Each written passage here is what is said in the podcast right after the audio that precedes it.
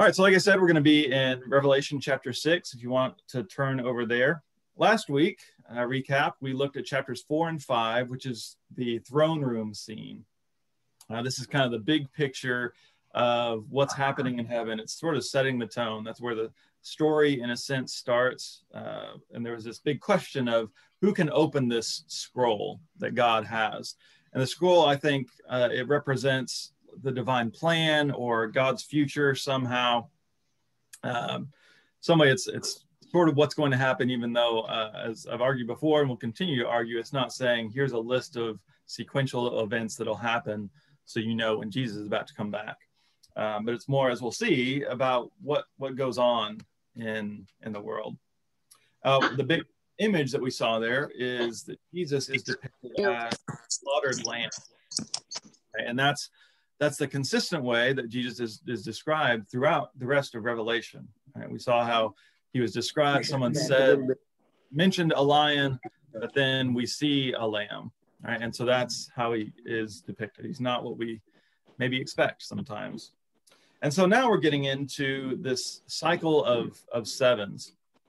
So if you look at that second handout there, uh, where it um, kind of lays these out, this is really chapter 6 through 11, and then chapter 16 to 18. You've got the seven seals, the seven trumpets, and the seven bowls.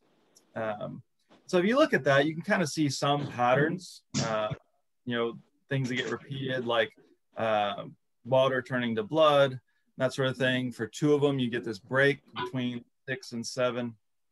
Um, and, you know, in some ways, they're repeating the same sort of thing. In some ways, they're different.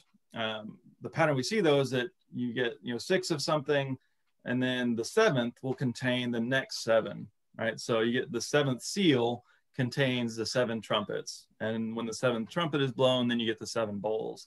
So it's almost kind of like nesting dolls, right? You know, those Russian dolls uh, where it's just kind of building inside.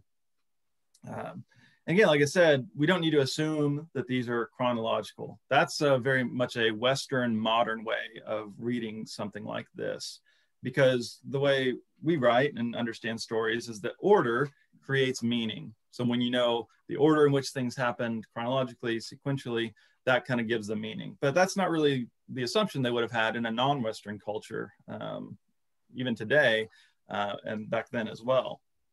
And when you're looking at something like apocalyptic literature, which is already pretty bizarre, uh, that's even more the case. so again, it's it's more about revealing a repeated pattern than it is just saying, you know, watch for this horseman or that horseman or this specific thing. Right? It's really about don't miss the forest for the trees. We will talk about some of the different symbols, but we don't get locked in too much onto what is this one's specific symbol mean, but look at the big picture of when you when you look at them together, what seems to be uh, what, what's trying to be said there, what's being communicated. Um, as I said, this the idea of the seals on the scroll. The seal is what um, you know. It, it, was a sign of authorship or ownership, and it was also a sign of protection. Right, you couldn't open a scroll unless you broke those seals. And so this is the idea as these six, seven seals are being broken, it's kind of opening up God's purposes, God's plan. Um, and so the way I understand it is these are the things that happen through the unfolding of history. Um, again, it's it's a, a pattern, right? They're they're symbolic. So what does this symbol point to? What is this horseman, as we'll see in the, this chapter? What's the the image that's really being communicated here? Uh, there is some idea of judgment in this. Uh, that word will come up specifically towards the end of the chapter. And I think it's important to, to think about the distinction between judgment and sentence, right? If you're thinking in terms of, of court or legal things. Oh, somebody have a question before I get into that? Okay. Uh, so judgment and sentence, right? Judgment is declaring who's in the right, who's in the wrong, uh, or saying the truth of what happened. The sentence is then the consequences of those choices, either punishment or reward. And so they're usually tied, right? The, the judgment and the sentence. But sometimes I've noticed this, we'll use the word judgment to kind of mean both, that judgment means punishment. Um, it's connected to it if that happens, but judgment is really about God or Jesus saying here's here's what's right, here's what's wrong, right? It's establishing justice. That's why judgment is a good thing, even though it's not something we tend to look forward to. If it's about God saying, here's what's right, um, that's a good thing. And judgment is a means to an end. It's not just for its own sake. It's working towards the final uh, making all things right, making all things new, um, the, the new heavens, the new earth, the restoration of all things, you know, language that we find in Revelation. So that's where it's all pointing. But again, through all of this, uh, you know, we're, we're thinking now about the next several chapters. We still want to hold on to that vision from chapter four and five about God as the one on the throne and the slaughtered lamb. Um, and so, if, if that's who Christ truly is, if he's the one who shows us where history is going, um, we can't expect that it's going to be in conflict with that or uh, contradict who Jesus is. All right, so that was a lot upfront kind of stuff. Uh, any questions about that? Um, thoughts about how how we understand all these images and bizarre symbols? All right, well let's uh, let's get to it. I'll read uh, verses one through eight, the four horsemen. Then I saw the Lamb open one of the seven seals, and I heard one of the four living creatures call out, as with a voice of thunder, Come! I looked, and there was a white horse. Its rider had a bow, a crown was given to him, and he came out conquering and to conquer. When he opened the second seal, I heard the second living creature come, and out came another horse, bright red. Its rider was permitted to take peace from the earth, so that the people would slaughter one another, and he was given a great sword. When he opened the third seal, I heard the third living creature call out, Come! I looked, and there was a black horse. Its rider held a pair of scales in its hand, and I heard what seemed to be a voice in the midst of the four living creatures saying, A quart of wheat for a day's pay, and three quarts of barley for a day's pay. But do not damage the olive oil and the wine. When he opened the fourth seal, I heard the voice of the fourth living creature call out, Come! And I looked, and there was a pale green horse. Its rider's name was Death, and Hades followed with him. They were given authority over the fourth, a fourth of the earth to kill with sword, famine, and pestilence by the wild animals of the earth. Right, all very self-explanatory, I'm sure. Okay, so um, we're thinking here, uh, I think about this big picture of what are the consequences of human rebellion against God? Um, and the wrath of God is probably a term that, that comes to mind with a lot of this. Uh, but what I see most clearly through scripture is that divine punishment is best seen as the sin's natural consequences. Uh, I tend to go to Romans chapter 1, where Paul talks about God giving us up to what we want or what we think we want. And then we kind of reap, we reap what we sow. Right? That's also a biblical image. And so that's the wrath of God is less God getting mad at something we did and then giving this punishment. It's we're wanting something that's self destructive and God says, you know what, enjoy that and, and see what happens. Um, and so it, it, it is from God and it is from us. It's kind of both and in that case, you know, that when it says come or um, it was given to let them go, it's, it's what's sometimes called a divine passive, right? It was permitted. So it's not, it's more that God is letting it happen more than God directly saying, I want death to go out and do all these things. Um, and it, but it doesn't call it judgment here. We see that with the fifth seal, um, and so that's that's coming a little bit later, right?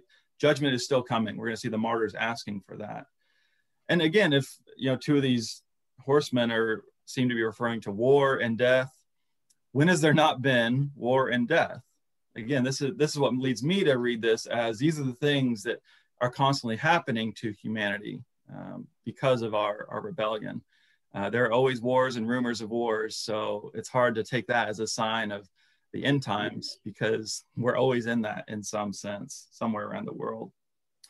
And so we get these four horsemen of the apocalypse. It's a very common image, um, you know, often depicted as literal horsemen in different ways.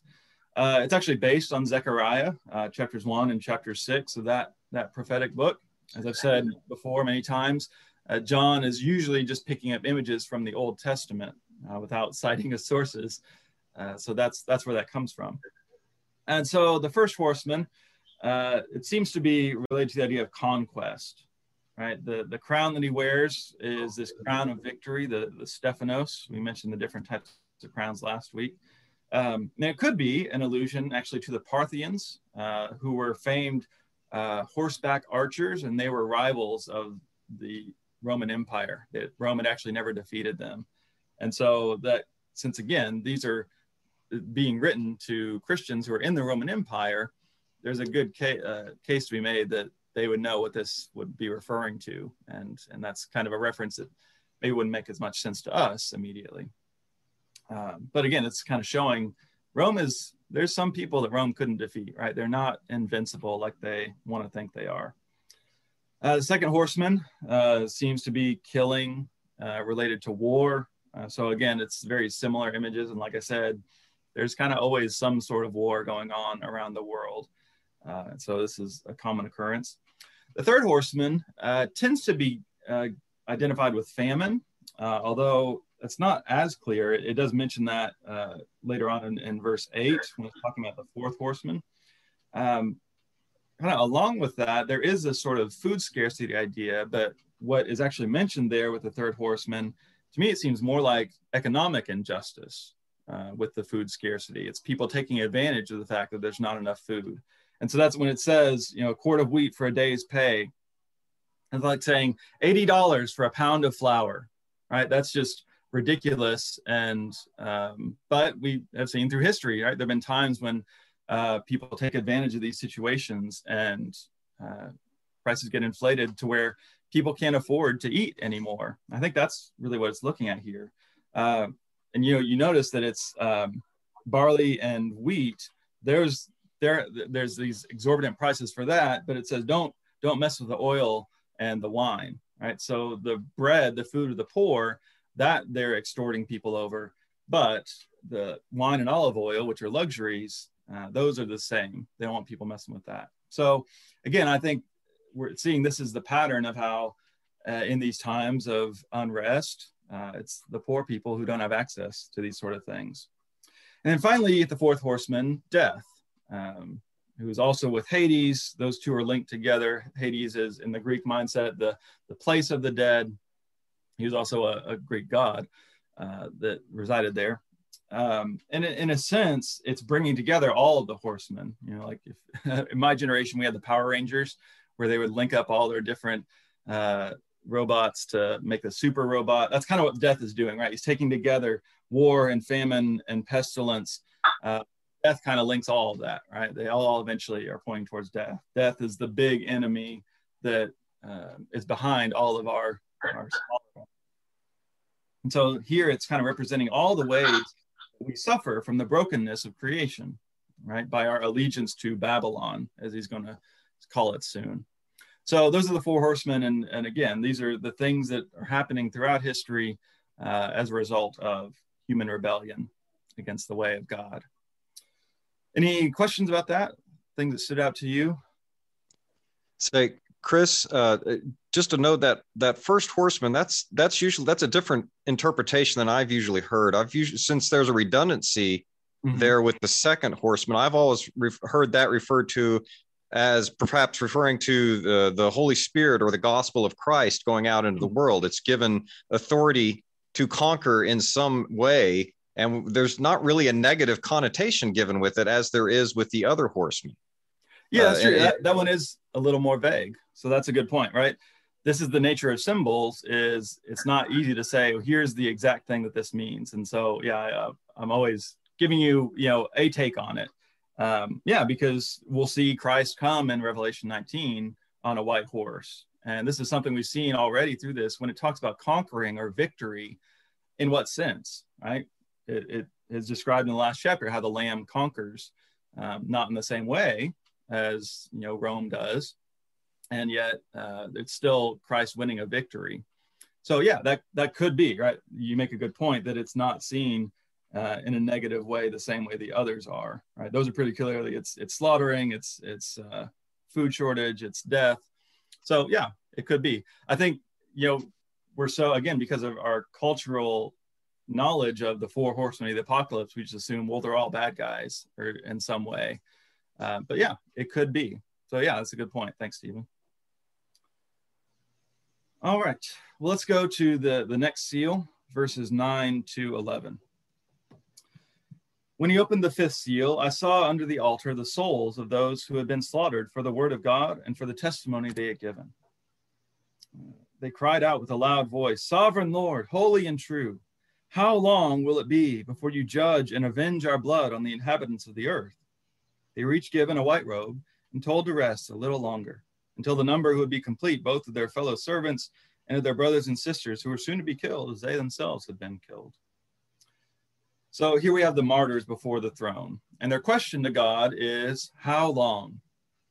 That's a very common question. You go read the, the lament psalms, uh, some of the prophets, this language comes up over and over again. Um, but this, this type of lament, is, uh, as I've argued before, it's, it's not as common, at least, especially in like our public prayers. Right? So, do we feel justified in asking God that question? How long? Lord, before you do something, whatever it is. Is that part of your prayers very often?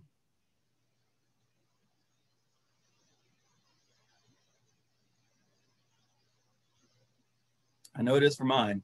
Um, and I think why it's, you know, again, we see it throughout scripture. So it is a biblical question to ask God. It, it does come from a place of faith because it's not questioning whether God will act, it's asking, when will God act?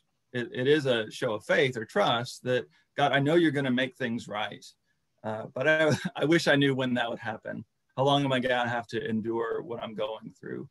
Uh, I mean, this this year I think is definitely a, a time of asking how long. Um, and so far the answer has been a little while longer, just like like he says here. Um, and you know, though it's symbolic, uh, I think there's a way you can read this of evidence of a sort of intermediate state. This is something we I talked about in one of my previous classes when we are talking about uh, the afterlife.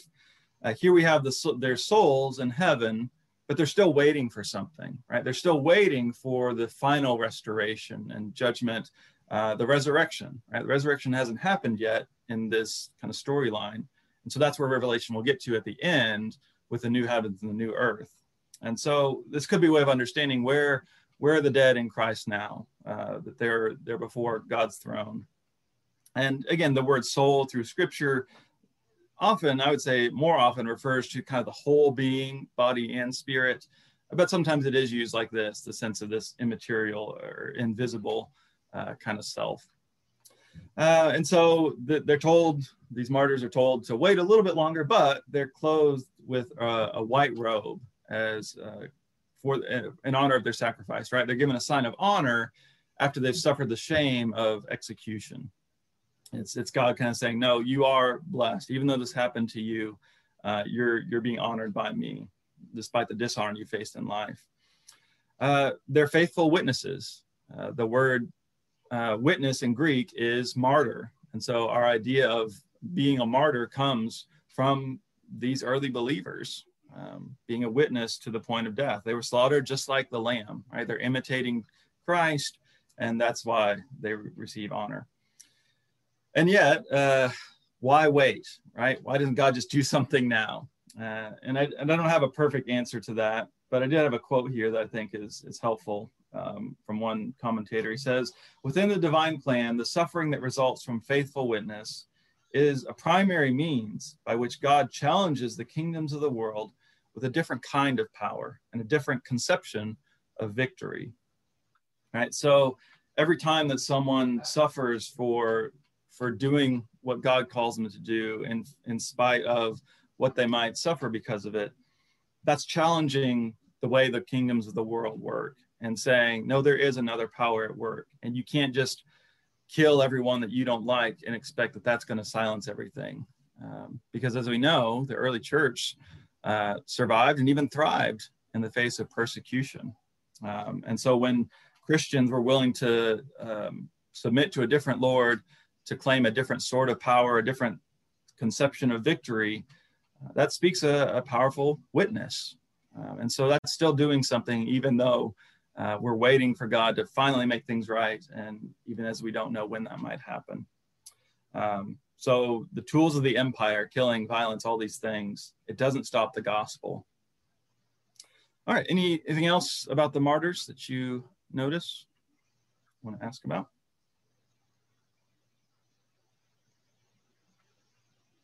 All right, let's move to the, the final seal in this chapter, uh, starting in verse 12. When he opened the sixth seal, I looked, and there came a great earthquake. The sun became black as sackcloth, the full moon became like blood, and the stars of the sky fell to the earth as a fig tree drops its winter fruit when shaken by a gale. The sky vanished like a scroll rolling itself up, and every mountain and island was removed from its place. Then the kings of the earth and the magnates and the generals and the rich and the powerful, and everyone, slave and free, hid in the caves and among the rocks of the mountains, calling to the mountains and rocks, Fall on us and hide us from the face of the one seated on the throne and from the wrath of the Lamb. For the great day of their wrath has come, and who is able to stand? So this is kind of pointing to something big coming rather than it just being uh, six out of seven, right? So we know we're getting close to the end. And so here we're finding very common apocalyptic language, uh, often referring to the day of the Lord.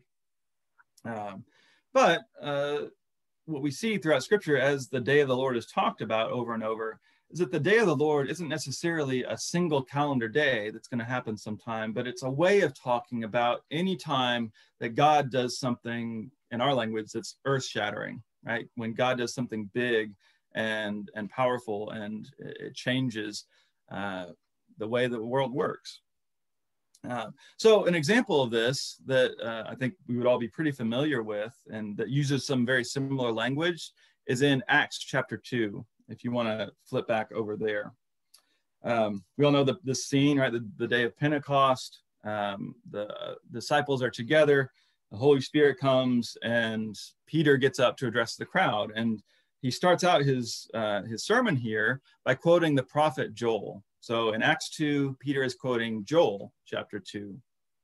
And so if you look at this, uh, first you can just look for things that sound similar to what we heard here, and uh, but then think about what actually happened. So in Acts 2, verse 17, in the last days it will be, God declares, that I will pour out my spirit upon all flesh. Your sons and your daughters will prophesy. Your young men shall see visions, your old men shall dream dreams, even upon my slaves, both men and women. In those days I will pour out my spirit, and they shall prophesy. And I will show portents in the heavens above, and signs in the earth below, blood and fire and smoky mist. The sun shall be turned to black darkness, the moon to blood, before the coming of the Lord's great and glorious day. And everyone who calls in the name of the Lord shall be saved. So, I mean, I could have probably should have asked this before I read that, but when you think of the day of, of Pentecost, what what happens? What's the big event? The Holy Spirit, right? The the tongues of fire, uh, all these different languages, uh, and the Spirit is poured out on them and and all who come to be saved through baptism. Uh, but then you, know, you see that that prophecy, the, that word, those words from Joel, right? That's where Peter's mind goes, is to mention this. And what does he talk about? He does talk about the Spirit being poured out on everyone. It's not limited to uh, prophets or a select few anymore, but everyone will have access to the Spirit. But then he also starts talking about things like fire and smoke and the sun being darkened and the moon turning to blood. Did all those things literally happen on the day of Pentecost? It doesn't seem like it, right? Uh, at least it's not recorded in Acts that the the, the moon turned red into blood. Uh, instead, we see the coming of the Spirit and the opportunity for salvation. Um, and so Pentecost was the day of the Lord. And so what we're seeing there, uh, just like I think we're seeing in Revelation, is that that language of the moon turning to blood and um, you know the sun turning dark. That's those are metaphors for just saying God is doing something big, and and we we do this too, right? If we talked about uh, an earth-shattering landslide victory, uh, we would know what that means. But if someone didn't know English or was hearing us say that, you know, 2,000 years later, they might think that we thought the world actually did shatter and that there actually was some, you know, big landslide. Right. So I don't, the point is to not read these common metaphors they all understood as saying something they're not saying.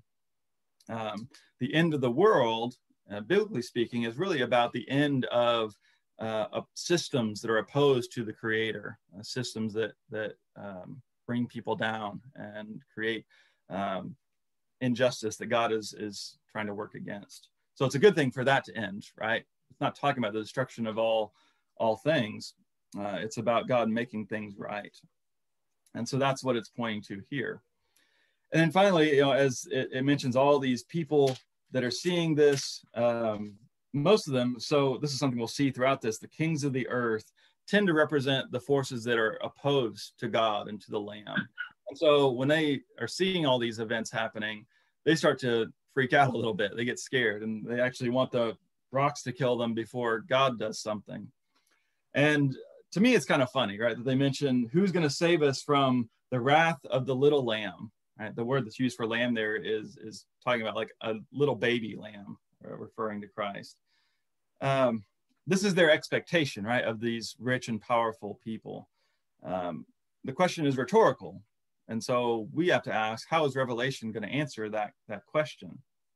To me, it's it's kind of funny, right? It's almost an oxymoron: the wrath of the little baby lamb um, again, just just picture that in your mind, and uh, I think that could be a clue as to maybe their expectation for what's going to happen is uh, not fully understanding who God is, who Christ is. Right? That's the whole problem with the kings of the earth, the, these powerful people. They don't understand the kind of power that Christ has, uh, the power that comes through self-sacrifice.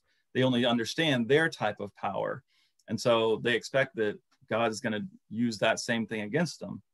And in some ways that that is the case, but in some ways maybe it's not. Um, so whatever this wrath of the Lamb is, remember that this is coming from the one who prayed for our forgiveness from the cross as he was experiencing our wrath against him.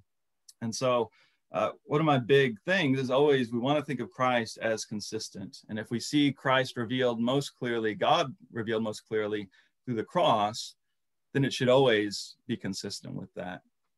And that's the ongoing question, right? Are these kings of the earth right to expect this kind of wrath? And it'd be better for them to be crushed by a mountain than experience it? Or is God doing something more than that? Uh, what is judgment going to look like? Um, yeah, to me, it points to the idea that our expectation of judgment, the world's expectation of what judgment should be, um, maybe we don't always understand it fully. Um, but we trust that judgment is about justice. And so it is a good thing. It's something we can look forward to. All right. Any uh, thoughts on that? Uh, other things that you notice? Hey, Chris. Mm-hmm. Uh, I didn't get in on the first session, but what do you feel is the time frame that Revelation was written in? Uh, I think uh, probably in the 90s. Um, well, so, and that's a general thing but there's also a chain of thought that it was written prior to AD 70. Yeah. So this could be a lot of this end of the world could be the destruction of Jerusalem. Right. Yeah. Because again, to to Jewish Christians, which it seems like that's who John is, and maybe a lot of his audience, that would be like the end of the world to them. Uh, yeah. For Jerusalem to be destroyed, to lose the temple, and so yeah, either if it's not written before uh, that destruction, it's probably has that in mind, very much so. And I, you know, I don't know which is right, but I, I yeah, used to always think 90, and then a, guy that I had a lot of respect for figured it was probably prior to 87. Hmm. Yeah, that's that's one of those things that you know all the commentators they have their guesses and their you know their evidence for those guesses, but we don't know for sure. They don't date their work, unfortunately. And, you know, depending on which it is, could make a difference of what it's actually talking about. Mm-hmm. Yeah, that's true. So it's it's helpful to try and have an idea, but you know we're always we're always kind of guessing. But uh, yeah, that destruction is they're going to see that as whether it hadn't happened yet or it had recently happened. That's still going to be a significant event in their their mindset. So yeah, thanks. All right. Anything else before we before we wrap up? All right. Well, thank you all for being with us this week.